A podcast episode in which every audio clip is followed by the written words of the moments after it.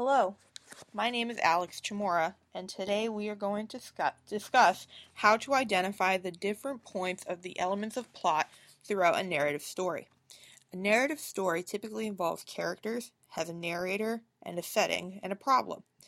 During this podcast, we are going to figure out how to identify each part of the story and how it flows together.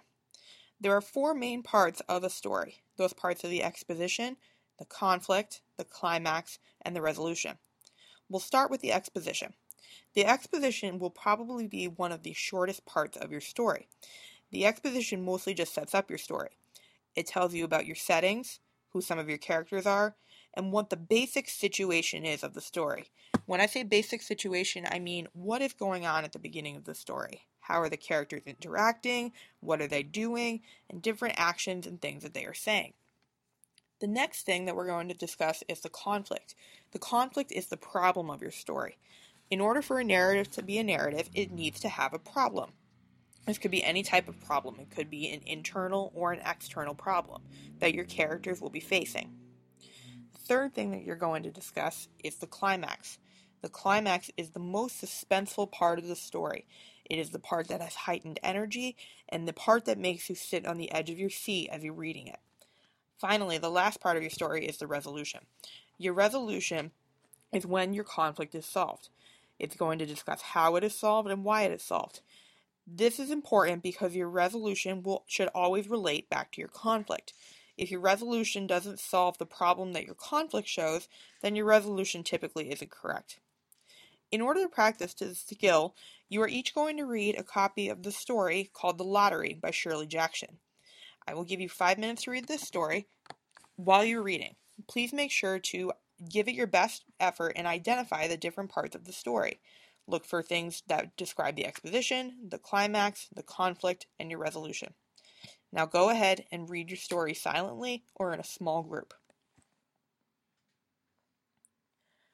Okay, great. I'm glad that everybody was able to read the story.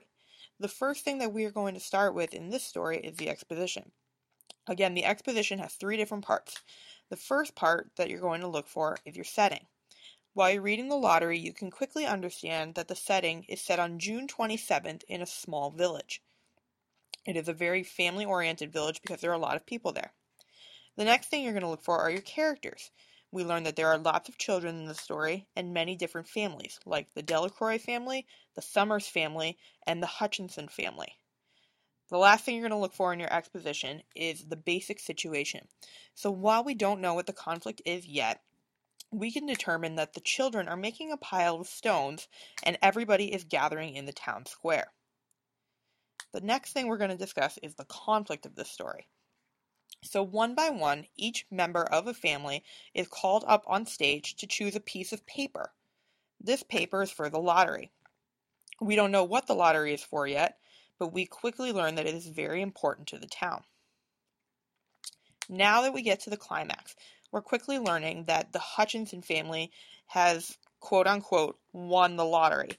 Um, but they are very not happy about this. They're very upset. The Hutchinsons are very nervous because they each need to go back and pick another piece of paper to see who is going to get the black dot. The person who gets the black dot is the winner of the lottery. Finally, the resolution of our story is that Mrs. Hutchinson is the one that picks our is the one that picks the black dot and is the winner of the lottery. We finally learn what the boys were making stones uh, piles of stones for, and it is because the winner of the lottery is stoned to death by the entire village. We know that this is a correct resolution because it sums up our conflict and gives us a, and gives us an ending. With the conflict being the lottery, we now know that it was correctly ended by Mrs. Hutchinson being stoned to death.